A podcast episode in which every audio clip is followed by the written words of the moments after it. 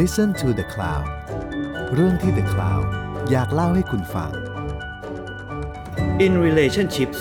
คุยทุกเรื่องราวความสัมพันธ์ของมนุษย์กับอาจารย์ธเนศ วงศ์ยานวาสวัสดีครับคุณกำลังอยู่ในรายการ In Relationship นะฮะผมช้างน้อยกุญชร อยุธยานะครับจาก The Cloud นะครับผมอยู่กับอาจารย์ธเนศ วงศ์ยานวานะครับรายการนี้เราก็พูดถึงความสัมพันธ์นะครับในแง่มุมต่างๆนะครับในตอนที่แล้วเนี่ยเราพูดถึงเรื่องว่าทำไมมนุษย์ต้องมีครอบครัวนะครับซึ่งอาจารย์ธเนศก็พูดไว้ค่อนข้างเยอะทีเดียวนะครับแล้วก็จริงๆแค่เรื่องของครอบครัวเนี่ยก็มีแง่มุมต่างๆที่สามารถลงลึกได้อีกนะครับวันนี้ผมก็เลยชวนอาจารย์ธเนศเนี่ยมาคุยต่อนะครับว่าในแง่มุมของครอบครัวเนี่ยมันมีกี่แบบนะครับมันมีกี่แบบมันมีครอบครัวเดี่ยวครอบครัวขยายสวัสดีอาจารย์ธเนศครับผมสวัสดีครับครับผมผมอยากทราบครับว่าครอบครัวนี้มันมันมีกี่แบบในตามประวัติศาสตร์โลกเนี่ยฮะโอ้โหมันมีมหาศาลนะครับแล้วส่วนใหญ่ในในปัจจุบันเนี้ยหลังจากสังคมอุตสาหกรรมมาแล้วนะครับรูปแบบอันนึงที่สำคัญก็คือครอบครัวแบบที่เราเรียกว่าครอบครัวเดี่ยวครอบครัวเดี่ยวเนี่ยนะครับมีนักประวัติศาสตร์นักหลายคนก็บอกจริงๆแล้วเนี่ยมันก็น่าจะเป็นพื้นฐานมันตั้งแต่เริ่มต้นแล้วมันก็กลายเป็นข้อถกเถียงที่สำคัญแต่โดยทึ่ว่าเออครอบครัวเดี่ยวมันเกิดขึ้นเมื่อไหร่อะไรต่างๆพวกนี้บางคนก็อาจจะบอกโอ้มันตั้งแต่ยุคเข้าป่าล่าสัตว์แล้วอะไรเงี้ยนะครับแล้วก็เพียงแต่ว่าพอเรามีอารยธรรมเรามีศาสนาทุกอย่างก็เปลี่ยนแปลงไปไอ้ครอบครัว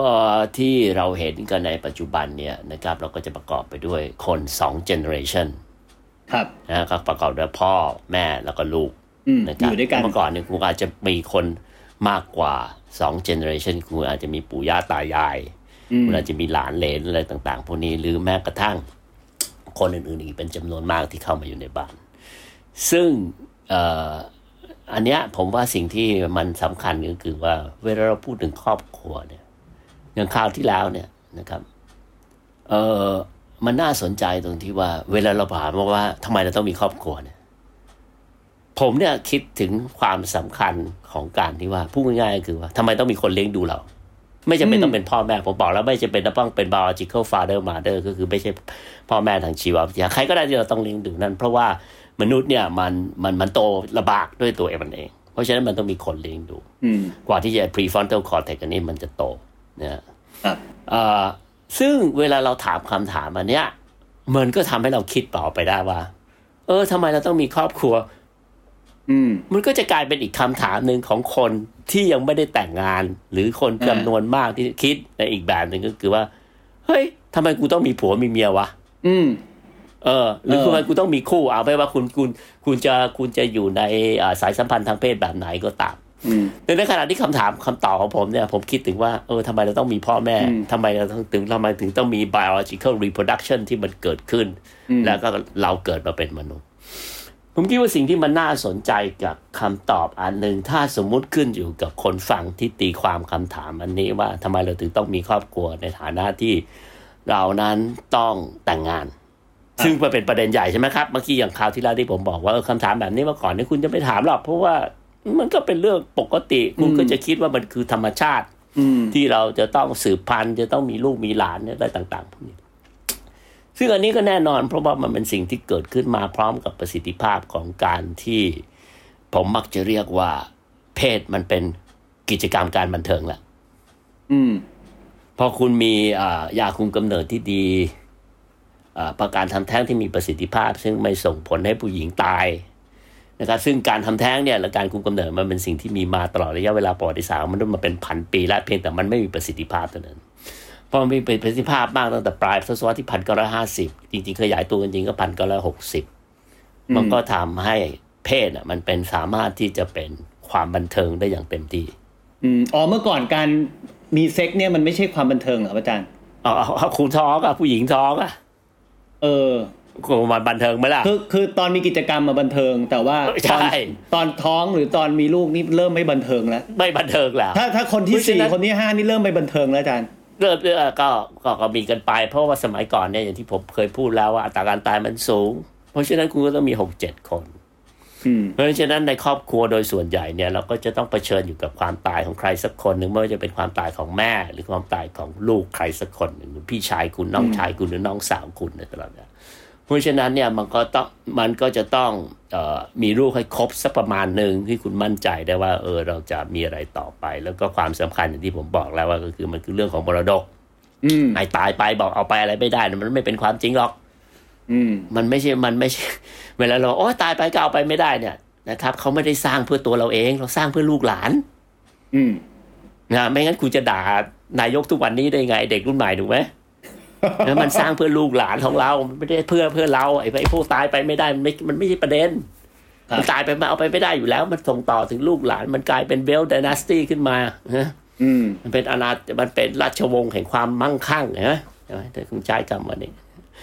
ทีนี้เพราะฉะนั้นเนี่ยสิ่งที่มันน่าสนใจก็คือว่าเวลาเราฟังคำถามอันเนี้ยของคนแต่ละคนเนี่ยมันไม่เหมือนกันของแต่ละกลุ่มเช่นถ้าคุณมาจากเจนอันนึงที่คุณยังไม่แต่งงานคุณก็จะถามคุณก็จะถามคนเอ๊ะเฮ้ยก็ไม่เห็นต้องต้องต้องต้องแต่งงานเนี่ยเพราะฉะนั้นคำตอบของผมเนี่ยที่ข่าวที่ร้านผมมองคือผมพูดง่ายคือผมมองขึ้นไปบรรพบุรุษผมว่าทำไมเขาต้องทำไมผมถึงโตขึ้นมาได้ไม่ใช่ผมพูดเรื่องการแต่งงานไม่แต่งงานหรือการมีคู่หรือไม่มีคู่เพราะฉะนั้นสิ่งที่มันน่าสนใจก็คือว่าในอดีตนั้นเนี่ยนะครับผมไม่รู้ใครได้ดูคุณสัมภาษณ์คุณมาโนชพุทธานป่ะที่แกบอกผมว่าแกเป็นคุณลูกของนายเฉลียวกับนางไผ่นึกออกไหมครับคนคนที่ฟังรายการนี้ต้องอายุเกินสี่สิบขึ้นไปแล้วครับอาจารย์รายการคนกรุงเก่าเล่าเรื่องครับ เอฟ เอ็ม เก้าสิบหกจุดห้า ครับผมเป็นบุตรของอะไรเนี่ยครับเดี๋ยวครับนึกออกไหมครับนะนายเฉลียวกับนางอำไพนะครับจำได้จำทางน้อยผมเนี่ยเป็นเด็กๆเนี่ยผมยังทันกับคำถามที่ว่าเธอนี่เป็นลูกเต้าเราใครอ่าอ่าผมคิดว่าคุณคุณคุณช้างน้อยเนี่ยต้องโดนด่าแน่นอนเพราะนามสกุลนายุทธยาเนี่ยมันไม่ต้องถามอยู่แล้วใช่ไหมเออลูกเต้าเราใครเออใช่ไหมแต่ขนาดแม้กระทั่งนายุทธยาคุณก็จะต้องถามใช่ไหมว่าเออเองสายไหนวะอ่าใช่ไหมครับเพราะฉะนั้นเนี่ยไอ้ความเป็นตัวตนของเราเนี่ยมันไม่ได้เป็นเดียวเดียวแบบที่เราเข้าใจในปัจจุบันมันจะต้องมีการสืบสาวตำแหน่งที่มาของคุณว่าคุณเป็นใครคุณจะต้องเป็นแบบที่คุณมาโนชพูดตานว่าคุณเป็นลูกของนายเฉลียวกับนางอำไพไล่ขึ้นไปไล่ขึ้นไปเพราะฉะนั้นเนี่ยมันจะไม่เพราะฉะนั้นเราจะเห็นได้ว่าสิ่งที่สำคัญอย่างหนึ่งในอดีตก็คือว่านายมาโนชลูกนายเฉลียวนางอำไพมันไม่มีนามสกุลไอ้เซอร์เนมเนี่ยมันมาทีหลังครับเพราะฉะนั้นเนี่ยคุณจะเป็นใครมันก็ขึ้นอยู่กับว่าคุณเป็นลูกใครหลานใครลูกเรามีหลานนางมาอืมเพราะฉะนั้นเนี่ยไอ้คำถามที่ผมตอบเนี่ยเมื่อของของผมเนี่ยมันก็จะต้องลิงก์กลับขึ้นไปข้างบนอ่ะก็คืออีกเจเนอเรชันนึงของผมว่าเออทำไมถึงกูถึงมีชีวิตรอดได้ก็ต้องเพราะมีคนคอยดูแลเพราะฉะนั้นมันจะน่าสนใจมากเลยว่าเวลาใครก็ตามที่ฟังคำถามนี้แล้วคิดเอาไปยังไงมันแสดงว่าแต่ละสำนึกของอัตตาหรือตัวตนของเราเนี่ยมันเปลี่ยนไปแล้วมันมีมันมีช่องมันมีความคิดที่ไม่เหมือนกันระหว่างคนบูมเมอร์อย่างผมซึ่งก็พร้อมที่จะตายหายอยู่แล้วเนี่ยนะครับนะครับกับคนรุ่นต่างๆไล่มาจนถึงรุ่นช้างน้อยแต่ฝั่งผมเนี่ยฝั่งผมก็จะคิดว่าเฮ้ยทำไมคนต้องมีครอบครัวผมจะคิดลงไปว่าเฮ้ยต้องแต่งงานหรือเปล่าต้องมีลูกก็เปล่าจำเป็นต้องมีไหมไม่มีได้ไหมอะไรอย่างงี้ก็จะคิดลงไปอ๋ออาจารย์คิดขึ้นไปข้างบนใช่ไหมฮะเออผมคิดขึ้นไปข้างบนเพราะฉะนั้นสิ่งที่มันน่าสนใจก็คือว่าเวลาเพราะว่าอะไรเพราะว่า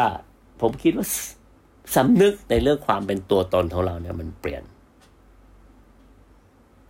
ความเป็นตัวตนของเราก็จะกลายมาเป็นสิ่งที่ตอนนี้ก็คือในแง่ของกฎหมายคุณทำผิดเนี่ยมันไม่ใช่ตัดหัวเจ็ดชั่วโคตรหรือคุณเอาบรรพบุรุษคุณมาติดคุกด้วยหรือที่คุณบอกว่าแต่ทุกวันเนี้ยเราก็จะได้ยินอยู่ตลอดแม้กระทั่งฝรั่งเองก็ตามว่าแล้วคุณบอกบอกว่าเด็กคนเนี้ยมันไม่ดีอืมมันห่วยครับเราก็จะโทษใครแล้วก็บอกบอกว่าพ่อแม่เพราะฉะนั้นคุณจะเห็นได้คุณสัมภาษณ์คุณมาโนชพูดต่างก็จะพูดเรื่องพวกนี้ครับใช่มั้ยว่ามันมันมันมันมันถึงการเลี้ยงดูอะไรต่างๆแต่สิ่งที่มันน่าสนใจอย่างหนึ่งนะครับก็คือว่าถ้าคุณไปดู ยู เอ็น Convention on Right of the Children เนี่ยครับสำนึกอันนี้มันเปลี่ยนนะครับอืม ยู เอ็น ไอ้ไอ้ ยู เอ็น ซี อาร์ ซี ตัวเนี้ย มันจะบอกบอกว่าเด็กเนี่ยไม่ได้เป็นของพ่อแม่อีกต่อไปแล้วนะอ๋อโอเคมันใช้คำพูดแค่ว่าเด็กต้องเติบโตในครอบครัวแต่มีคนคอยดูแลแต่มันไม่ได้บอกบอกว่าลูกเป็นของยูนะเว้ยอืมเพราะฉะนั้นมันจะเห็นได้ชัดเลยว่าสำนึกของเราเนี่ยมันเริ่มเปลี่ยนละเราไม่ได้มีความผูกพันกับพ่อแม่แบบเดิมอีกแล้วอืม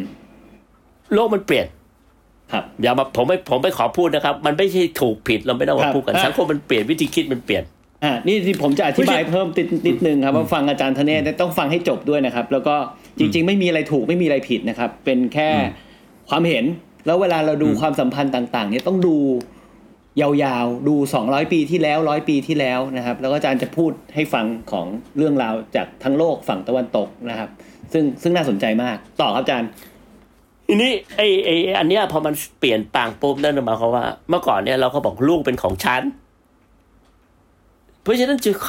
คำนิยามของ ยู เอ็น เวลาคำอธิบายของพรรณาของ ยู เอ็น เนี่ยมันจะชัดมากเลยว่าลูกไม่ใช่ของมึงอืมนะเพราะฉะนั้นหมายความว่าอะไรสำหรับผมสิ่งที่มันเกิดขึ้นตามมาก็คือว่าไอ้เด็กคนเนี้ยมันเป็นตัวตนของตัวมันเองอ่ะไม่ได้เกี่ยวข้องกับใครมากมายแบบเดิมอีกละอืมซึ่งสำหรับผมอันเนี้ยมันก็มาพร้อมกับการเจริญเติบโตของรูปแบบครอบครัวแบบใหม่อ่าที่ฝรั่งเรียกว่าบูชัวส์แฟมิลี่โอ้มันคือไงครับคือครอบครัวกระดุมพีหรือชนชั้นกลางคำว่าบูชัวเนี่ยเราต้องยอมรับอย่างแล้วต้องขออธิบายนิดหนึ่งนะครับก็คือมันก็มาจากคำว่าเบอร์เกอร์เบิร์กอะไรต่างๆพวกนี้นะครับรากศัพท์ของมันแปลว่าคนเมืองนะครับหรือเบิร์กแปลว่าภูเขาก็ได้เช่นคำว่าไอซ์เบิร์กนะครับรากศัพท์ของมันอะไรเงี้ยทีนี้คำคำนี้มันเป็นคำซึ่งจริงๆเมื่อก่อนนี้มันก็ไม่ได้เป็นเรื่องเลวร้ายเลยนะครับจนกระทั่งพวกสังคมนิยมแล้วก็พวกอาร์ติสต์เนี่ยเอาคำคำนี้มาใช้แล้วก็โจมตีว่าสิ่งพวกนี้มันเป็นสิ่งที่ไม่ดีมันก็เลยมีนัยยะในทางลบครับนะครับเวลาคุณบอกว่านี่มันบูชัวอะไรเงี้ยนะครับทีนี้ไอ้ครอบครัวแบบเนี้ยมันเป็นครอบครัวซึ่งเติบโตขึ้นมาพูดง่ายๆคือมันพร้อมกับการขยายตัวของเอ่อหลายคนก็จะบอกระบบทุนนิยมแน่นอนพวกนี้มันคือพ่อค้าแล้วก็ชัดเจนที่สุดนะครับเราก็อาจจะเห็นได้ในเวนิสเมื่อก่อนนี้เจนัวนะครับเมื่อก่อนแล้วก็พอมาถึงศตวรรษที่สิบเจ็ดเนี่ยมันก็จะชัดเจนมากในเนเธอร์แลนด์ก็คือดัตช์เนี่ยนะครับจะสิ่งที่สำคัญก็คือว่าพ่อแม่เนี่ยจะเริ่มดูแลลูกละจังคราวที่แล้วเนี่ยผมคิดว่าผมพูดไปแล้วว่าคุณคิดว่าเจ้าฟ้าชายชาวได้คุยเอลิซาเบธเลี้ยงดูลูกเลี้ยงมาด้วยตนเองมั้ยไม่ครับมีแม่นมชัวร์ไม่เห็นมั้ยถ้าคุณเป็นคุณมาจากคนชนชั้นสูงคุณไม่เลี้ยงดูลูกด้วยตนเองอยู่แล้วแล้วถ้าสมมุติว่าคุณเป็นคนชนชั้นล่างคุณก็จะไม่มีเวลาเลี้ยงดูลูกไปมากขนาดนั้นคุณอาจจะต้องพึ่งพากระเตงกับลูกไปไปทำงานด้วยผมยกตัวอย่างง่ายๆเลยซามูไรชนชั้นอ่าที่มันเป็นระดับต่ำๆเนี่ยระดับล่างๆนะครับของสังคมญี่ปุ่นเองนั่นแหละซามูไรเนี่ยก็ต้องเอาลูกไปเลี้ยงที่ทำงานนะครับผู้ชายเลี้ยงลูกนะครับอืมเพราะฉะนั้นเราถึงจะเคยเห็นหนังเรื่องซามูไรพ่อลูกอ่อนถ้าใครเคยดูโทรทัศน์ของผมเป็นรุ่นคุณช้างทันไหมสำหรับกระเตงลูกไปด้วยซามูไรไปด้วยลูกไปด้วยอ่าเพราะว่าเป็นเป็นเป็นต้องระดับต่ำนะครับไม่ใช่ระดับสูงนะครับต้องระดับต่ำไม่ใช่ระดับเพราะฉะนั้นเรื่องชนชั้นนี่ก็จะเป็นเรื่องที่สำคัญมากนี่เราพูดถึงบูชัวซีเนี่ยเราก็จะพูดถึงครอบครัวเพราะว่าคือแต่ปัจจุบันว่าจะใช้คำว่าชนชั้นกลาง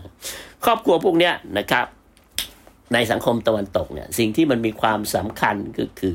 ให้ความสำคัญกับเรื่องศีลธรรมและให้ความสำคัญกับบทบาทของผู้หญิงและแม่นะครับและในขณะเดียวกันสิ่งที่มีความสำคัญอย่างมากก็คือการที่มันเติบโตขึ้นมาพร้อมกับโครงสร้างทางการเมืองและเศรษฐกิจทุนนิยมและโครงสร้างทางการเมืองที่เราเรียกว่ารัฐประชาชาตินะครับที่เป็นรูปแบบสำคัญที่ตะวันตกให้กับโลกไปนี้นะครับเพราะฉะนั้นสิ่งที่สำคัญก็คือการศึกษาภาคบังคับการศึกษาแน่นอนการศึกษาจริงๆเนี่ยที่เราเป็นกันอยู่ทุกวันนี้จริงๆเนี่ยที่มันเรียกว่า mass education เนี่ยนะครับมันก็เกิดหลังสงครามโลกครั้งที่สองแต่ไอ้สิ่งพวกเนี้ยนะครับมันก็เป็นสิ่งที่มีความสำคัญมาตลอดนะครับสำหรับกลุ่มคนพวกนี้นะครับแน่นอนกลุ่มคนพวกนี้คือกลุ่มคนที่มีฐานะพอสมควร ในปัจจุบันคุณอาจจะนึกถึงข้าราชการระดับสูงคุณพูดถึงนักธุรกิจในโลก Financial Sector ต่างๆพวกนี้นะเพราะฉะนั้นเนี่ยไอ้สิ่งที่สำคัญเนี่ยนะครับก็จะกลายมาเป็นให้ความสำคัญกับผู้หญิงครับผู้หญิงก็เริ่มที่จะต้องมามีบทบาทสำคัญในการเลี้ยงดูลูกอืมซึ่งเมื่อก่อนเนี้ยเวลาถ้าคุณเป็นชาวนาเนี่ยผมพูดอยู่ตลอดเวลาว่าถ้าคุณไปบอกชาวนาผู้หญิงชาวนาบอกว่ากูเป็นคนหาเลี้ยงมึงเนี่ยช้างช้างคุณไปบอกเมียคุณว่าผมเป็นคนหาเลี้ยงคุณในสังคมชาวนาคุณถูกตบกระเด็นแน่นอนอ่ะก็เราทำมาหากินด้วยกันกูจะมึงจะมาหาเลี้ยงกูได้ไงถูกไหมครับเพราะฉะนั้นเนี่ยสิ่งที่มันเกิดขึ้นมันก็จะแยกชัดเจนแล้วว่าพื้นที่ของการผลิตพื้นที่ของการทำงานกับพื้นที่ของครอบครัวแยกออกจากกันผู้หญิงก็จะถูกพัฒนาขึ้นมากลายเป็นคนที่ดูแลเด็กผู้หญิงเลี้ยงลูกผู้ชายหาเงินแบ่งชัดเจนเพราะฉะนั้นเนี่ยมันก็จะนำมาซึ่งสิ่งที่สำคัญอีกวิชาหนึ่งก็คือวิชาที่เราเรียกว่า Homo Economicus เนี่ยเอาพูดถึงแบบ serious เลยนะผู้หญิงก็จะเริ่มจัดการดูแลบ้านอะไรต่างๆเพราะฉะนั้นในปลายศตวรรษที่สิบเก้าเนี่ยมันก็จะมีหนังสือสำคัญสำคัญเกี่ยวกับเรื่องการดูแลบ้านแล้วก็ที่สำคัญที่สุดก็คือไอ้ The Household Management ของ Isabella Beeton เนี่ยที่กลายมาเป็นต้นแบบสำคัญของตำรากับข้าวของท่านผู้หญิงเปลี่ยนภาสกรวงศ์ก็คือหนังสือชื่อแม่ครัวหัวป่าเพราะฉะนั้นเนี่ยผมจะพูดอยู่ตลอดเวลาว่าตำรากับข้าวของท่านผู้หญิงเปลี่ยนไม่ใช่ตำราทำกับข้าวมันคือกลไกสำคัญในการควบคุมทางชนชั้นอืมอืมมันไม่ใช่แค่ตำรากับข่าวเพราะว่าหนังสือจริงๆมันชื่อ The The, The Book of the Household Management ถ้าผมจำไม่ผิดนะครับแล้วก็เป็นหนังสือที่ขายดิบขายดีมากแล้วก็มีอิทธิพลอย่างมากต่อระบบอาณานิคมอังกฤษอย่างมากอันนี้ประมาณปีไหนครับอาจารย์ประมาณปลายศตวรรษที่สิบเก้าอืมปลายศตวรรษที่สิบเก้านะก็เพราะฉะนั้นเนี่ยมันก็ต้องให้ผู้หญิงอ่ะเข้ามามีบทบาทสำคัญในการที่จะดูแลเด็กครับนะดูแลครอบครัวดูอะไรต่างๆพวกนี้นี่ก็เป็นไอเดียที่สำคัญที่ผู้หญิงจะเอ่อถูกถ้าคุณพูดภาษาแบบเฟมินิสต์ก็คือถูกกักขังอยู่ในครอบครัวอืมก็ออกไปไหนไม่ได้นะครับคือหน้าที่หลักในการดูแลครอบครัวและเด็กๆเนี่ยเป็นหน้าที่ผู้หญิงใช่หน้าที่ผู้หญิงนะแล้วก็ผู้ชายนี่ก็จะออกไปทำมาหากินไอเดียพวกนี้อย่างบีตันเนี่ยนะครับก็ก็เป็นที่ผมบอกเมื่อกี้นะครับก็ตั้งแต่เอ่อตั้งแต่ครึ่งหลังของศตวรรษที่สิบเก้าลงมาทั้งหนึ่งพันแปดร้อยหกสิบเป็นต้นมาหนังสือแกก็จะขายดิบขายดีพิมพ์หลายครั้งเลยต่างๆแล้วซึ่งมันไม่ใช่หนังสือเล่มเดียวนะครับแต่ผมยกเล่มนี้ขึ้นมาเพราะว่ามันมีอิทธิพลต่อท่านผู้หญิงเปลี่ยนภาสกรวงศ์ครับนะครับที่ที่เขาจะอ้างที่ The Book of Book of Household Managementแต่มันมีหลายนั้นนะครับมันพูดถึงเรื่องช่างตวงวัดอะไรต่างๆเต็มไปหมดนั้นนะครับการดูแลบ้านเพราะนี่มันเป็นเรื่องที่สำคัญมากพวกหนังสือดูแลบ้านจัดบ้าน housekeeper ต่างๆการทำกับข้าวอะไรต่างๆนี่เพราะฉะนั้นเนี่ยนะครับแม่กับเด็กก็จะไปด้วยกันนะครับ เนี่ยแหละทีนี้กลุ่มคนพวกนี้มันก็ต้องเข้าใจสำคัญอีกอย่างคือว่าโครงสร้างของสังคมตะวันตกเนี่ยมันเป็นโครงสร้างซึ่งระบบการนับสายเลือดเนี่ยมันนับไปทางผู้ชายที่เราเรียกว่า patrilineal อืมนะครับนับไปทางผู้ชายที่ถ้าพวก feminist กูก็จะบอกว่านี่มันเป็น patriarchy หรือปฏิรูปที่ปไตยต่างๆพวกนี้ทีนี้ไอ้ patrilineal เนี่ยนะครับมันก็คือนับญาติสายผู้ชายก็คือสิ่งที่สำคัญก็คือว่าคุณเป็นลูกใครล่ะอืมความสำคัญมันไม่ได้อยู่ที่ผู้หญิงความสำคัญมันไปอยู่ที่พ่ออาจารย์กำลังจะบอกว่าครอบครัวแบบใหม่หรือบูชัวเนี่ยให้ความสำคัญกับแม่ในครอบครัวใช่ไหมครับแต่ว่าในอดีตการเนี่ยตะวันตกเนี่ยเขาก็นับญาติทางทางพ่อคือแพทริกลีเนียลเพราะฉะนั้นเวลาคุณนับสายเลือดเข้าไปอันนี้ปังปุ๊บเนี่ยนะครับผู้ชายมันเป็นเพศที่ประสบปัญหาอย่างมากเพราะว่าอืมคุณจะรู้ได้ไงว่าลูกคุณอืมใช่จริงระหว่างผู้ชายกับผู้หญิงเนี่ยคุณรู้ได้ถ้าคุณนับสายเลือดเนี่ยคุณคิดว่าใครจะชัวร์กันระหว่างผู้ชายกับผู้หญิงผู้หญิงเนี่ยมันเกิดมาจากท้องฉันผู้ชายนี่มันไม่มีสิทธิ์รู้เลยมันปิดออกมามันมันมันปิดออกมาจากห้องช่องคลอดฉันนะผู้หญิงรู้ถึงขั้นว่าลูกวันเนี้ยลูกคนที่ท้องวันเนี้ยเอากันมาไหนอ่ะเขายังนับได้เลยนะเห็นไหมครับผมคิดว่าเขาเขาเขาค่อนข้างที่จะชัวร์เล่าต่างหากที่ไม่เพราะฉะนั้นผู้ชายที่บรรระบบที่นับเลือดสายเพศนับสายเลือดที่เป็นแพทริลิเนียลเนี่ยมันจะประสบปัญหาอย่างมากเลยว่า เฮ้ยตกลงแล้วเนี่ยลูกในท้องนี่แม่งลูกกูเปล่าวะอืมเพราะฉะนั้นฝรั่งมันจะมีคอนเซปต์เรื่อง bastard ตลอดเวลาลูกไม่มีพ่ออะไรต่างๆนะครับที่เป็นคำด่าแล้วก็จะเป็นประเด็นใหญ่มากของโลกตะวันตกโดยเฉพาะอย่างยิ่งในคริสตศาสนาอินเดียก็เช่นกันอินเดียก็นับสายเลือดพวกนี้จีนก็เช่นกันจีนอินเดียนะครับพวกนี้มันเป็นแพทริลิเนียลหมดนะนับหลายเดือนโดยผ่านผู้ชายซึ่งระบบแมทริลิเนียลเนี่ยซึ่งนับสายเลือดทางฝ่ายผู้หญิงเนี่ยมันไม่มีในยุโรปอืมมันไม่ค่อยมีในมันเรียกว่าพูดง่ายๆก็คือไม่มีเลยแทบจะไม่มีเลยเพราะอะไรครับอาจารย์มันจะมีอยู่ในในตอนใต้ของอินเดียเมื่อก่อนนี้ก่อนที่อังกฤษจะเข้ามา Southeast Asia เช่นสังคมมินังกะเบาเนี่ยนะครับเป็นสังคมแมทริลิเนียลที่เหลืออยู่ในโลกตอนนี้ที่ใหญ่ที่สุดมันมีประมาณคนประชากรประมาณ เจ็ดแปด ล้านคนทรัพย์สินทุกอย่างนั้นผ่านสายผู้หญิงหมดอืมความรู้ใหม่ครับคุณผู้ฟังน่าสนใจมากแพทริกลีเนียลคือทรัพย์สมบัตินามสกุลอะไรต่างๆเนี่ยมาทางพ่อส่วนแมทริกลีเนียลเนี่ยคือทรัพย์สมบัตินามสกุลสายสกุลต่างๆเนี่ยมาทางแม่ครับทีนี้อีกอันนึงที่ผมอาจจะอยากจะยกตัวอย่างก็คือว่าสังคมตะวันตกเนี่ยเวลามันแต่งงานแล้วเนี่ยนะครับแม้กระทั่งในอดีตคริสต์ศาสนาเนี่ยมันห้ามการหย่าร้างครับเพราะฉะนั้นเนี่ยคุณแต่งแล้วคุณแต่ง for life คุณแต่งชั่วชีวิตคุณหย่าร้างไม่ได้นะแล้วผมคิดว่าที่หลงเหลืออยู่ทุกวันนี้ที่อาจจะเห็นชัดที่สุดก็คือฟิลิปปินส์นะครับผมไม่รู้ว่ากฎป่านนี้กฎหมายมันผ่านไปหรือยังผมไม่ค่อยแน่ใจนี่อย่าไปโคตรผมนะครับแต่แต่หลายปีที่ผ่านเพราะฉะนั้นเนี่ยจริงๆแล้วแม้กระทั่งในสังคมศรีลังกานั้นเนี่ยนะครับในอดีตก่อนที่อังกฤษจะเข้ามาการหย่าร้างนี่ง่ายมากนะครับอืมนะแล้วก็ในขณะเดียวกันแล้วเนี่ยการแต่งงานเนี่ยนะครับเราสามารถแต่งงานในหมู่ญาติพวกเป็นที่เราเรียกว่าลูกพี่ลูกน้องกันได้อืมในฝรั่งเนี่ยมันแต่งไม่ได้อือฮึเพราะฉะนั้นหมายความว่าอะไรครับคริสต์ศาสนาเนี่ยมันมีกฎชัดเจนนะครับในเรื่องของการแต่งงานว่าคุณนั้นห้ามแต่งงานกับญาติพี่น้องอืมนะครับนับไป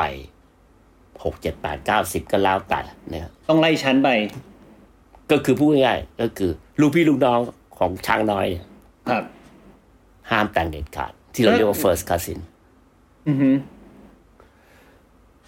second third fourth fifth sixth ห้ามหมดเพราะฉะนั้นคุณคิดดูสิว่าถ้าจะแต่งงานก็ต้องมาไล่ญาติกันว่ามันใกล้กันหรือเปล่าถ้าใกล้ใช่ใกล้กันถ้าใกล้แบบ สี่ถึงห้า ชั้นก็ไม่ได้ไม่ได้ไม่ได้ห้ามเด็ดขาดนะครับห้ามเด็ดขาดห้ามเด็ดขาดเลยอันนี้ที่ในในเชิงวิทยาศาสตร์มันมีมันมีปัจจัยอะไรเกื้อหนุนตรงนี้ป่ะเพราะว่าผมเคยรู้มาว่าถ้าเอ่อสิ่งมีชีวิตที่ถ้าเลือดชิดกันเนี่ยมันจะเกิดมาแล้วมีปัญหาอะไรเงี้ยเนี่ยเราสิ่งที่เรามักจะพูดกันเรื่อง genetic deterioration เนี่ยนะครับที่เรามักจะพูดกันแต่เราต้องไม่ลืมว่าสิ่งที่สำคัญอย่างนึงก็คือว่าชนชั้นสูงในอดีตเนี่ยไม่ว่าจะดินแดนแถบไหนก็ตามชัดเจนที่สุดหนักข้อที่สุดก็คืออีโบลาอีโบลานะครับที่พี่น้องแต่งงานกันคือแม่หมู่คนชนชั้นสูงนะครับเพราะฉะนั้นเนี่ยเอ่อผมคิดว่าไอ้สิ่งพวกเนี้ยนะครับมันเป็นสิ่งที่น่าสนใจมากคือว่าแม้กระทั่งในสังคมเราเองก็ตามเราก็ไม่ได้มีสตริกขนาดนั้นว่าพี่น้องห้ามแต่งงานกันโอเคเราอาจจะห้ามพี่น้องกันจริงๆแต่ไอ้ first cousin เนี่ยไม่ค่อยเท่าไหร่อ่ะ second cousin ไม่ค่อยเท่าไหร่นะครับเอ่อคริสต์ศาสนานั้นเนี่ยนะครับไม่ยอมเด็ดขาดในสิ่งพวกนี้ห้ามเด็ดขาดนะห้ามมากๆเลยไม่ได้เลยเพราะว่าเอ่อมันมันมีกฎเกณฑ์ที่ชัดเจนที่เราต้องเข้าใจนิดนึงนะครับอีกเรื่องนึงที่ผมอยากขยายความก็คือว่าคริสต์ศาสนาเนี่ยมันเหมือนศาสนาใหญ่ๆอีกเป็นจำนวนมากนะครับที่มันไม่เคยแฮปปี้กับ family กับระบบครอบครัวด้วยการคริสต์ศาสนาเนี่ยมันก็ชัดเจนมากเลยว่าถ้าคุณรักพระเยซูคุณต้องทิ้งครอบครัวคุณนะครับมันมีมันมันมันมีอยู่ในมันมีชัดเจนในประเด็นพวกนี้ทีนี้นี่นี่อีกอันนึงนะครับที่เวลาคริสต์ศาสนาเข้าไปเมืองจีนแล้วเนี่ยนะครับคริสต์ศาสนานี่จะโดนด่ายับเยินมากอืมเพราะหงจื้อเนี่ยมันต้องนับครอบครัวใช่ไหมแล้วอยู่ดีๆคุณจะบอกว่าเอ้ยคุณทิ้งครอบครัวต่างๆเพราะฉะนั้นเนี่ยไอ้ประเด็นพวกเนี้ยนะครับมันก็จะกลายมาเป็นประเด็นที่สำคัญ ของคริสตศาสนานะว่าทำไมคนพวกเนี้ยนะครับมันถึงต้องไปแต่งงานกับคนข้างนอกเพราะมันบังคับคริสตศาสนาห้ามแต่งงานกับคนในครอบครัวเลยใช่ไหมครับคุณห้ามแต่งงานกับคนนอกคนในครอบครัวเลยนะครับห้ามเด็ดขาดเพราะฉะนั้นเนี่ยเอ่อคนพวกเนี้ยเวลาพอคุณคุณไม่ได้แต่งกับคนในปางปุ๊บเนี่ยนะครับคนยุโรปก็จะประสบปัญหาอย่างมากเลยก็คือว่าคุณจะไปหาคู่ที่ไหนอ่ะอืมเพราะฉะนั้นคนยุโรปเนี่ยนะครับชาวนายุโรปเนี่ยมันจึงแต่งงานช้าอืมมันแต่งงานช้านะครับหายากด้วยทีนี้หายากเนี่ยคุณจะไปเอาคนนอกที่ไหนอ่ะต้องไปสืบตระกูลด้วยว่าเคยเป็นญาติกันหรือเปล่าได้ไปหกเจ็ดจัดนะครับเพราะฉะนั้นเนี่ยเขาก็จะพูดอยู่เสมอๆว่าอืมไอ้คนพวกเนี้ยคุณก็ต้องไปนอนเตียงที่คนที่คุณแทบจะไม่รู้จักครับเพราะว่าคุณไม่เคยเห็นนะครับก็จนกระทั่งประมาณหนึ่งพันแปดร้อยสามสิบนะครับจนถึงต้นศตวรรษที่ก่อนสงครามโลกครั้งที่หนึ่งเนี่ย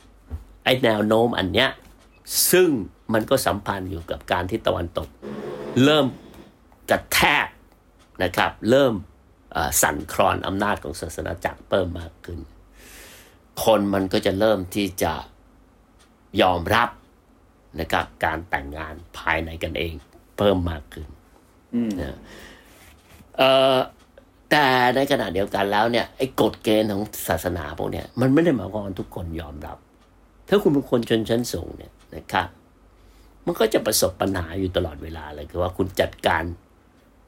พวกขุนนางระดับสูงไม่ได้เจ้าไม่ได้คิงไม่ได้ต่างเนี่ยเอ่อแน่นอนนะครับและสิ่งที่สำคัญอีกอย่างหนึ่งของโลกตะวันตกก็คือโลกตะวันตกนั้นเราก็จะเห็นได้ชัดว่ามันไม่มีระบบหลายผัวหลายเมียเพราะฉะนั้นเนี่ยเอ่อพอคุณต้องไปแต่งงานกับคนนอกบางปุ่มแล้วก็อย่างที่ผมบอก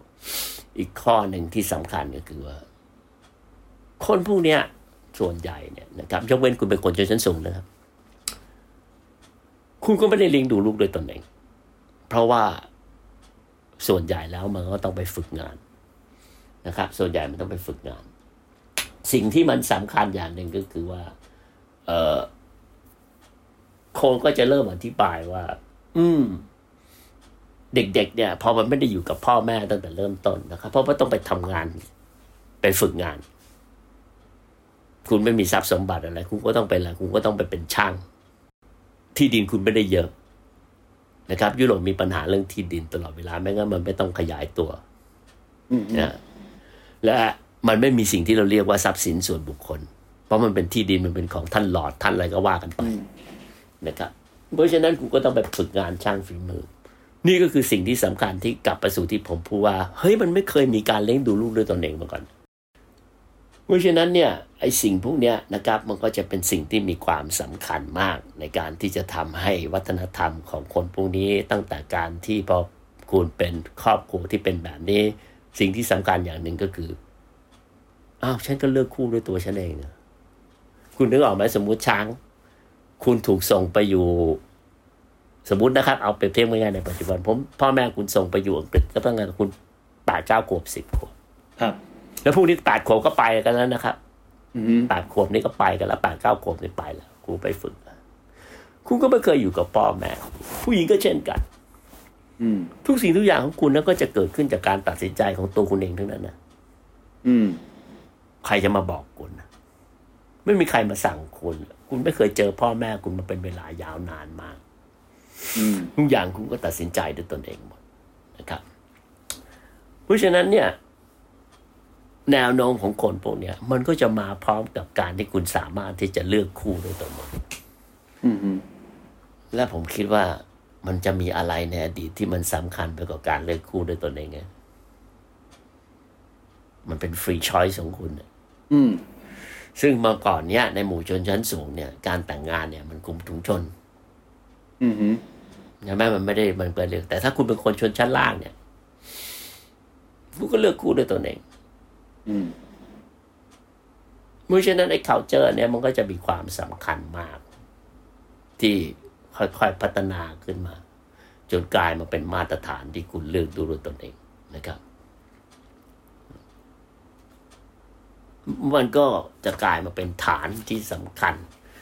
ของคนพวกนี้และคริสตศาสนานั้นนะนะครับมันเน้นโมโนกามีก็คือระบบผัวเดียวเมียเดียวมันไม่ใช่หลายผัวหลายเมียนะครับแบบที่ในหลากหลายสังคมนะทีนี้มันก็มีนักประวัติศาสตร์ก็นะครับก็จะบอกว่าโมโนกามีเนี่ยมันน่าจะมีมาสักประมาณ หนึ่งพัน ห้าพันถึงหนึ่งหมื่น ปีแล้วนะครับแต่ระบบการแต่งงานที่มันมีครอบครัวหลากหลายแบบเนี่ยนะครับมันไม่ใช่มีผู้ชายมีเมียหลายคนอย่างเดียวนะครับผู้หญิงก็มีผัวหลายคนด้วยอืมนี่เป็นเป็นเป็นเรื่องปกติเลยมันก็เป็นเรื่องเพียงแต่ว่าจำนวนของการที่ผู้หญิงมีผัวหลายคนนั้นเนี่ยมันมีน้อยกว่าผู้ชายมีเมียหลายคนนะครับก็บอกว่าเอาง่ายๆถ้าเรามามองแมมมอลเนี่ยนะครับใน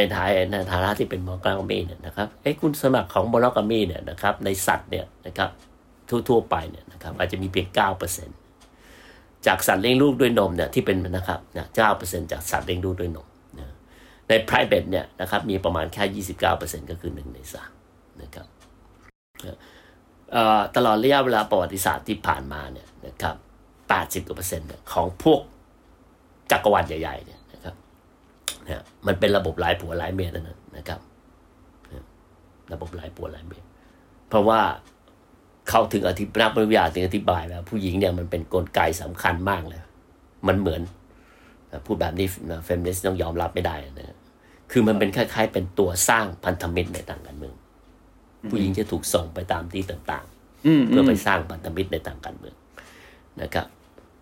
เพราะฉะนั้นเนี่ยพอมันนอนเลือกแต่งด้วยตัวมันเองไม่ได้เนี่ยนะครับมันถึงต้องมีอะไรอีกมากมายมหาศาล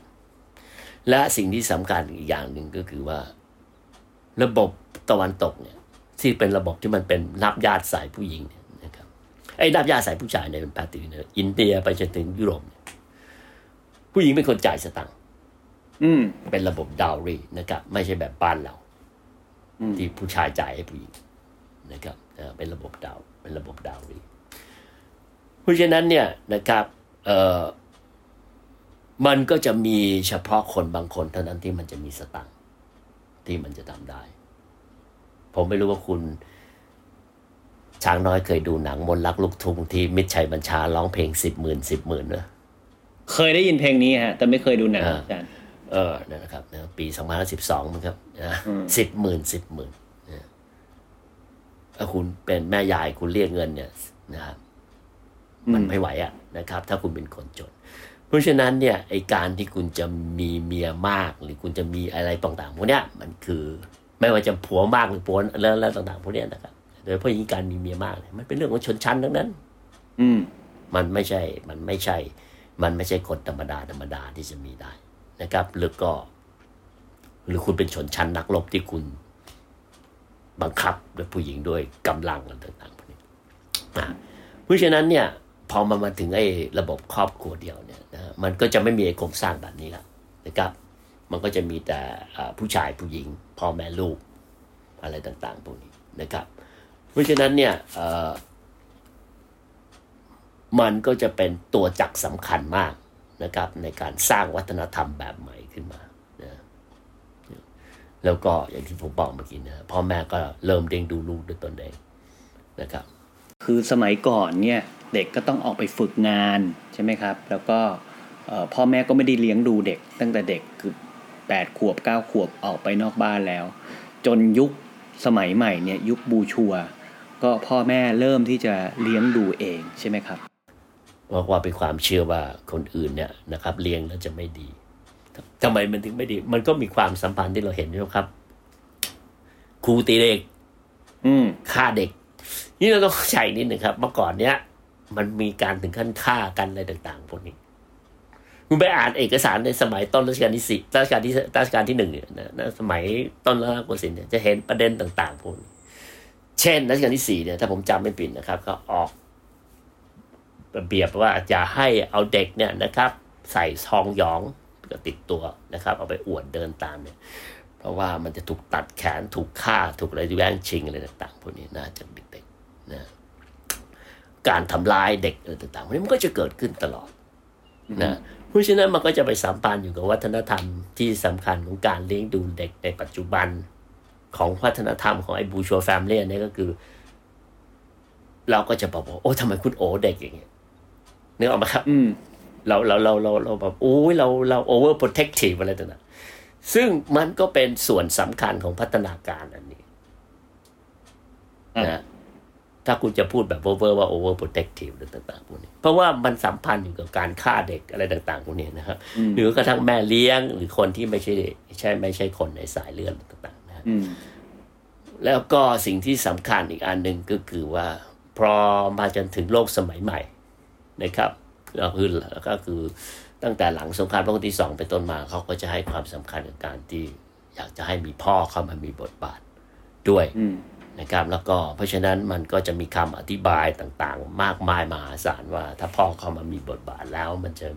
มันจะดีอย่างไรต่างๆพวกนี้เพราะฉะนั้นเนี่ยโดยส่วนใหญ่มันก็จะสัมพันธ์นะครับกับพูดง่ายๆก็คืออันนี้พูดแบบกำปั้นทุบดินพอสมควรนะครับก็คือไอ้พัฒนาการของไอ้ไอ้ครอบครัวแบบกระดุมพีพวกเนี้ยนะครับมันก็จะมีลักษณะที่โดดเด่นนะครับในโดยเฉพาะอย่างยิ่งในสังคมอังกฤษนะครับต่อมาก็เป็นอเมริกันเนื่องจากว่าระบบไอ้ที่ผมขอเสริมอีกนิดนึงนะครับที่ต่อมาก็คือว่าไอ้โครงสร้างอันเนี้ยของสังคมอังกฤษเนี่ยระบบของที่ดินเนี่ยนะครับมันแบ่งขายลำบากนะครับเขาก็จะไม่ค่อยยอมกันนะครับมันก็จะเป็นระบบนะครับถ้าเราไปดูในเมืองนอกเนี่ยนะครับก็ในอังกฤษเนี่ยเราก็จะเห็นที่ดินจากลอนดอนเนี่ยมันไม่ขายนะส่วนใหญ่มันเช่าก็มันเป็นลิสต์หมดถูกไหมครับเพราะฉะนั้นเนี่ยมันถึงใช้ไอเดียที่เราเรียกว่า Commonwealth อ่ะ Commonwealth นะครับเอ่อเราก็มีชีวิตที่ดีอยู่ด้วยกันแต่ทรัพย์สินเนี่ยมันยังเป็นของฉันอยู่แกก็เอาส่วนส่วนชาอันนี้ไปก็แล้วกันนะครับเป็น Commonwealth นะที่ดินก็จะขายไม่ได้เพราะฉะนั้นไอ้การ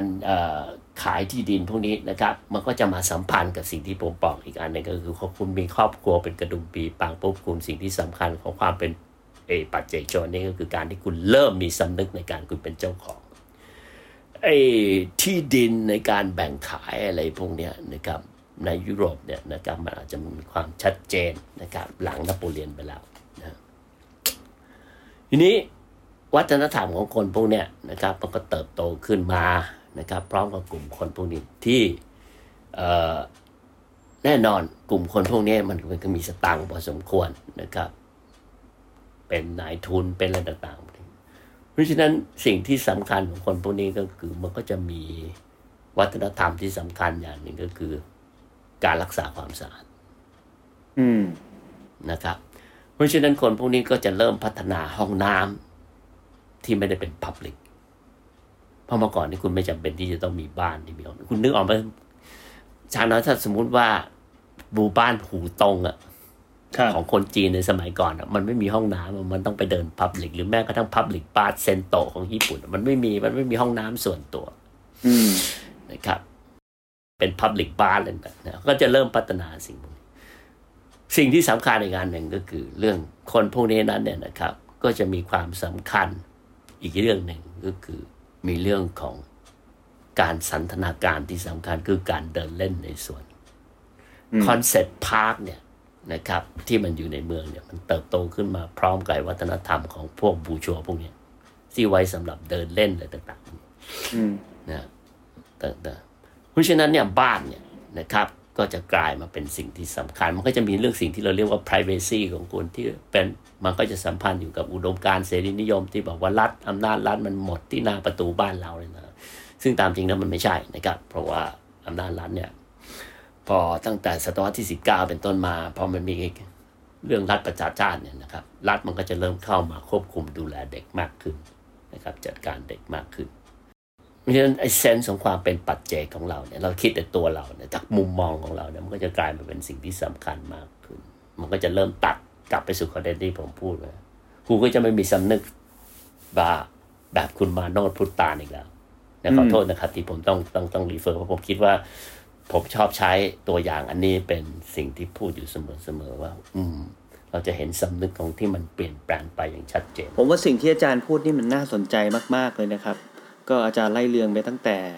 ตะวันตกนะครับศาสนาคริสต์เนี่ย ไม่อนุญาตให้แต่งงานกับญาติกันเองคือนับไปหลายชั้นมากเลยนะครับเพราะฉะนั้นเนี่ยโอกาสในการที่จะแต่งงานมีครอบครัวนี่ก็ยากมากนะครับในแล้วก็ในยุคนั้นเนี่ยก็เด็กก็ต้องไปหางานทำนะตั้งแต่เด็กนะครับพ่อแม่ไม่ค่อยได้เลี้ยงดูหรอกนะครับจนกระทั่งมีชนชั้นพ่อค้าหรือว่าชนชั้นกระดุมพีเนี่ยหรือที่เรียกว่าบูชัวเนี่ยพ่อแม่ก็มีเวลาเลี้ยงลูกอีกครั้ง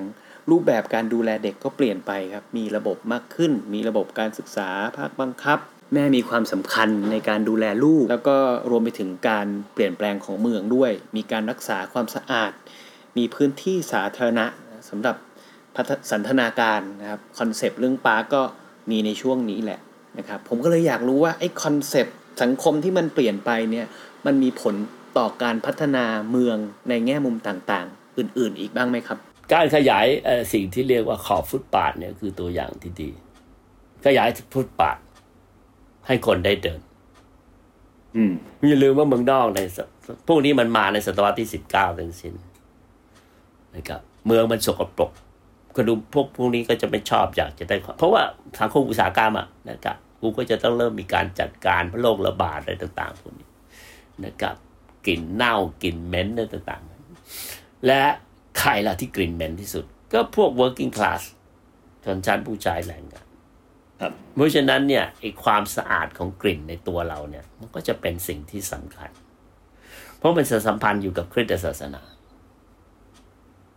ถ้าร่างกายเราสะอาดโซลเราก็จะสะอาดสำคัญที่สุดก็คือโซลเราสะอาดร่างกายเราสะอาดบ้านเราก็ต้องสะอาดเพราะฉะนั้นก็กลับไปสู่สิ่งที่ผมพูดตอนแล้วมันก็จะต้องมีหนังสือตำราเกี่ยวกับการดูแลบ้านว่าเราจะจัดการบ้านเรายังไงนะครับแม่บ้านดีเด่นต่างๆพวกนี้นะอืมมันไปด้วยกันหมดอืมจะเห็นว่าทุกทุกอย่างมันสัมพันธ์กันหมดอืมทีนี้แล้วมันก็จะชัดเจนมากอีกอันนึงนี่ก็ผมมักจะชอบพูดว่าจริงๆแล้วไอ้สิ่งพวกนี้มันมีมานานแต่มันจะมีเฉพาะคนชนชั้นสูงเท่านั้นที่มันจะมีบ้านก็คือช้างเคยอ่านนิยายของเวอร์จิเนียวูล์ฟอันลูมออฟวันโอนที่แปลเป็นไทยแล้วนะผมไม่รู้แปลเป็นไทยว่าอันลูมออฟวันโอนก็คือห้องของตัวเองอืม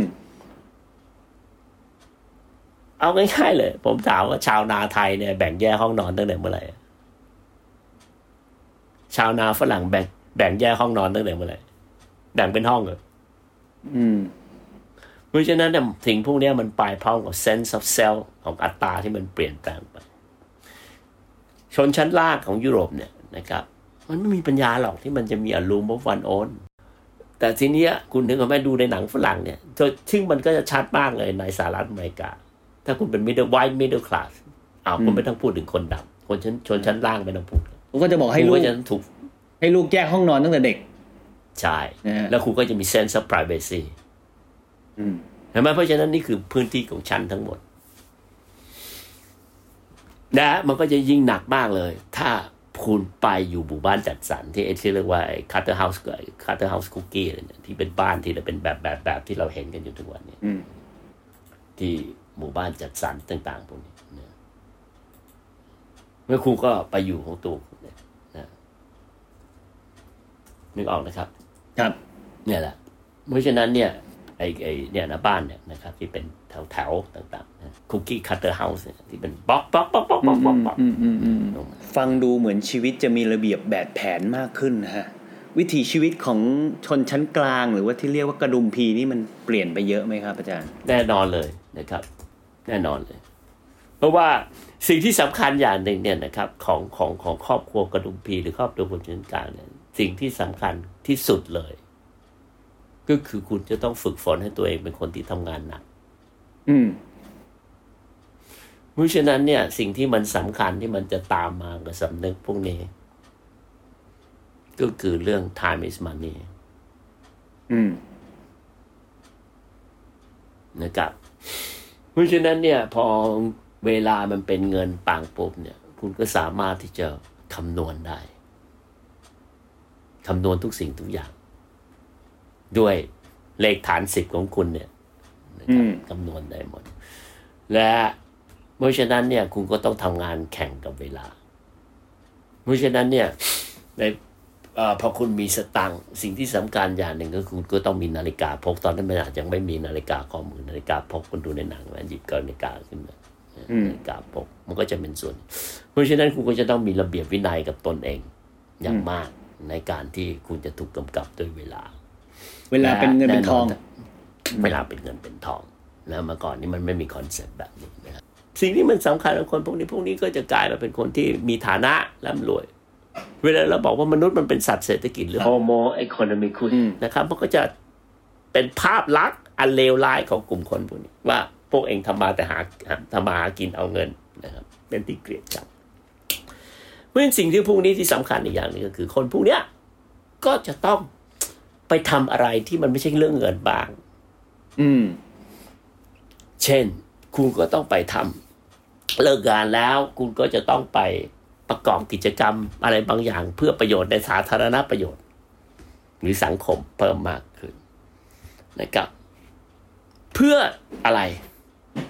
เพื่อที่จะทำให้คุณว่าชีวิตคุณเนี้ยไม่ได้อยู่เฉย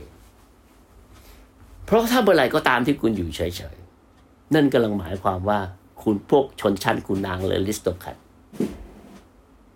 คุณจะอยู่เฉยๆไม่ได้เพราะเวลามันเป็นเงินเป็นทอง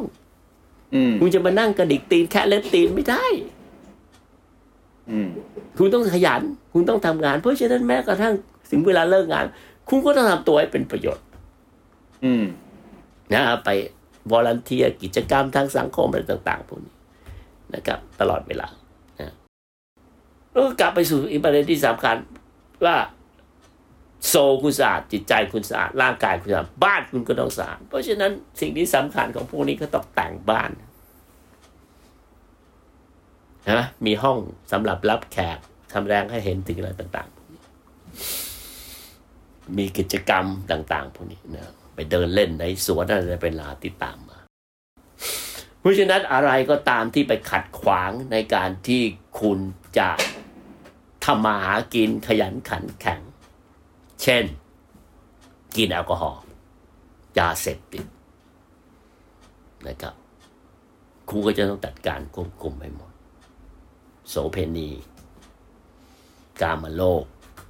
เพราะฉะนั้นสิ่งที่สำคัญครูต้องไปเริ่มต้นที่ไหนครูก็ต้องไปควบคุมเด็กๆเพราะฉะนั้นรัฐก็จะเริ่มเข้ามายุ่งยากเกี่ยวกับเรื่องเด็กๆแล้วไอ้ระเบียบวินัยในการแต่งชุดนักเรียนและต่างๆพวกนี้นะครับที่เกิดขึ้นในปลายศตวรรษที่สิบเก้าอะไรต่างๆมันก็ไปด้วยกันหมดคุณก็ต้องดูแลสุขนะก็รักษาความสะอาดมันไปด้วยกันหมดเพราะนี่ก็คือครอบครัวกระดุมพีที่เราจะเห็นและชัดเจนที่สุดก็คือการขยันทำมากินขยันกันนะเพราะว่ามันเป็นสิ่งที่ถือว่าตรงกันข้ามประหยัดมัธยัสถ์ใบแต่งตัวหรูหราฟุ่มเฟือยนะครับห้ามแสดงอย่าแสดงออกมากนะอะไรต่างๆพวกนี้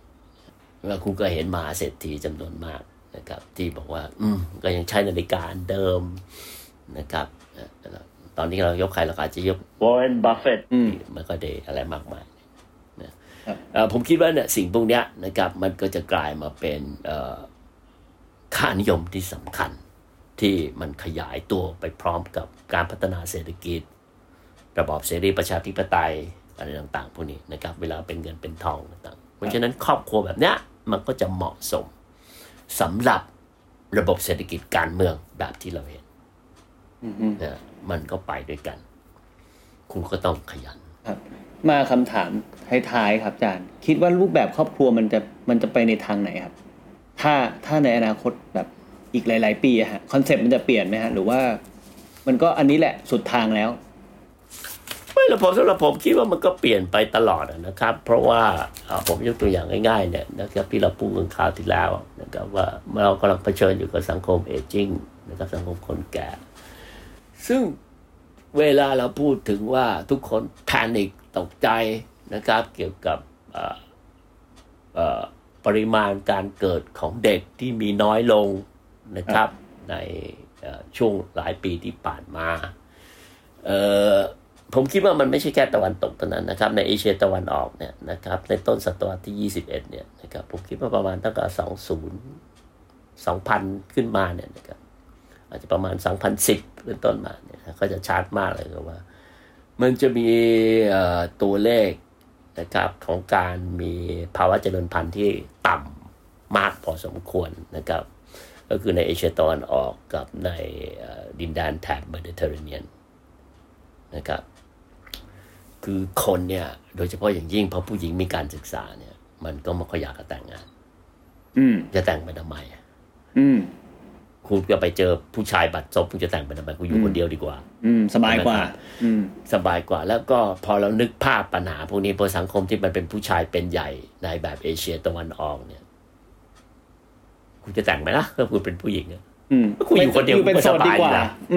สบายมีเงินก็ใช้คนเดียวไม่ต้องแบ่งใครเออมันก็เราไปสร้างปวดหัวกับใครกับผู้ชายที่มันบัดซบมากๆอะไรเงี้ยนะครับเพราะว่ามันเป็นผู้ชายเป็นใหญ่ในในสังคมเอเชียตะวันออกเนี่ยในเมดิเตอร์เรเนียนก็จะประสบซึ่งถ้าเปรียบเทียบแล้วเนี่ยปัญหานี้จะมีน้อยกว่าในสแกนดิเนเวียอืมเพราะสังคมมันค่อนข้างที่จะมีอีควอลิตี้มันมีความเท่าเทียมกันและที่สำคัญที่สุดก็คือว่าถ้าคุณมีลูกมีเต้าเนี่ยเราก็ได้ยินกันอยู่ตลอดเวลามันรัฐมันเข้ามามีบทบาทสำคัญในการดูแลอืมมันมีตัวช่วยแต่ถ้าคุณเป็นแม่ในเอเชียตะวันออกเนี่ยชี้หมายเลย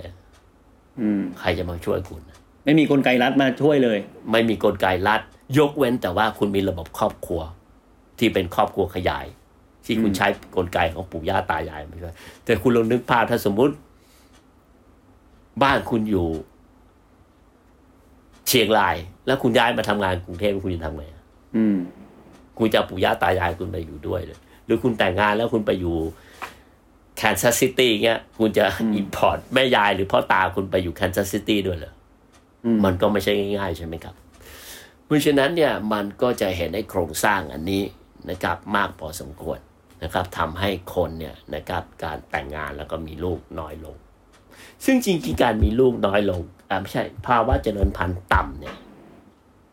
นะครับ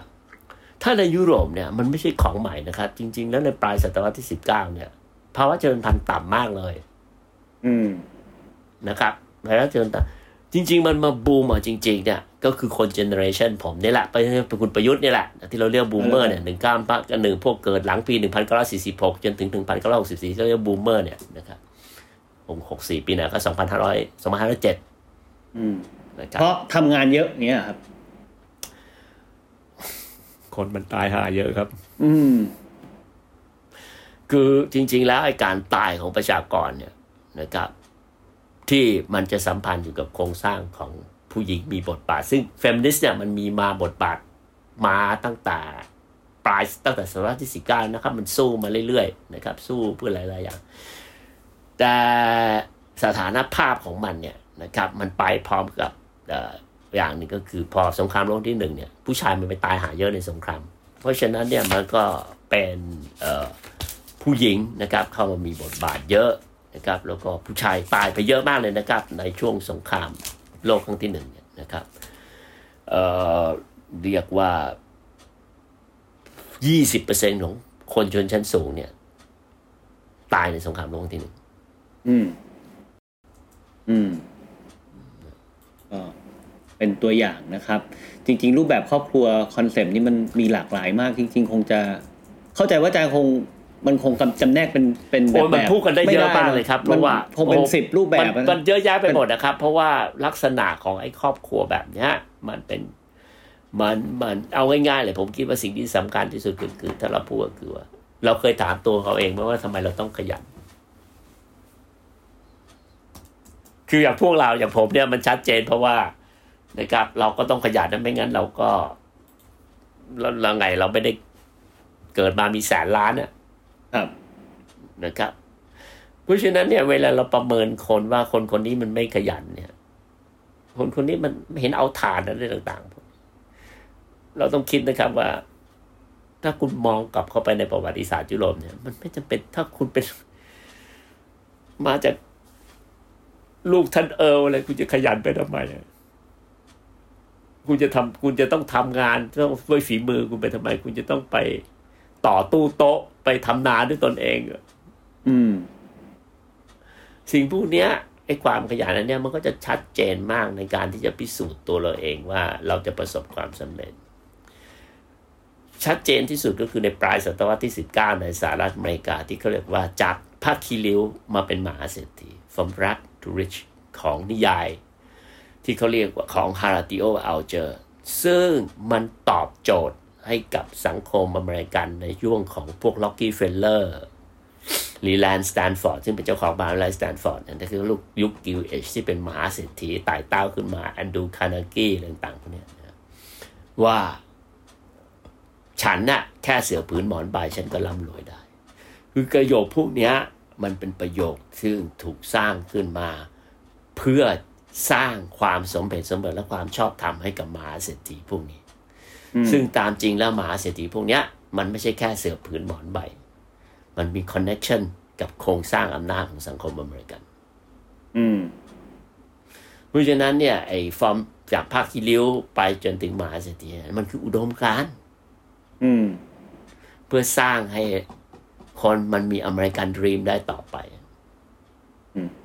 เพราะว่ามันมีคนไม่กี่คนหรอกที่มันจะประสบความสำเร็จและการประสบความสำเร็จนี้มันไม่ใช่มันขยันอย่างเดียวมันไปสัมพันธ์กับโครงสร้างอำนาจนะเขานะ Horatio Alger นะ from from rag to rich อืมก็คือผู้ว่าถ้าแปลเป็นไทยไปให้เราเข้าใจก็คือเสือผืนหมอนใบอืมน่าสนใจมากเลยนะครับอาจารย์พยายามจะพูดถึง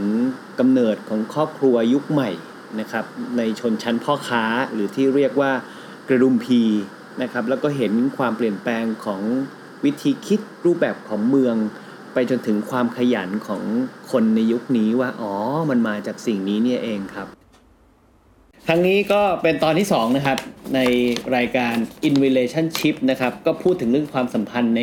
แง่มุมต่างๆนะครับครั้งแรกเนี่ยเราพูดถึงเอ่อทำไมมนุษย์ต้องมีครอบครัวครั้งนี้ก็เหมือนลงลึกขึ้นมานิดนึงนะครับซึ่งจริงๆแล้วเดี๋ยวตอนถัดๆไปนี้จะลงมีอีกหลายตอนให้สนุกกันนะครับไม่ว่าจะเป็นเรื่องการเลี้ยงลูกเรื่องเด็กอะไรต่างๆนานาซึ่งวันนี้ผมและอาจารย์ธเนศวงศ์ยานวาผมขอลาไปก่อนนะครับสวัสดีครับสวัสดีครับขอบพระคุณมากครับติดตามเรื่องราวดีๆและรายการอื่นๆจาก The Cloud ได้ที่ รีด เดอะ คลาวด์ ดอท โค หรือแอปพลิเคชันสำหรับฟังพอดแคสต์ต่างๆ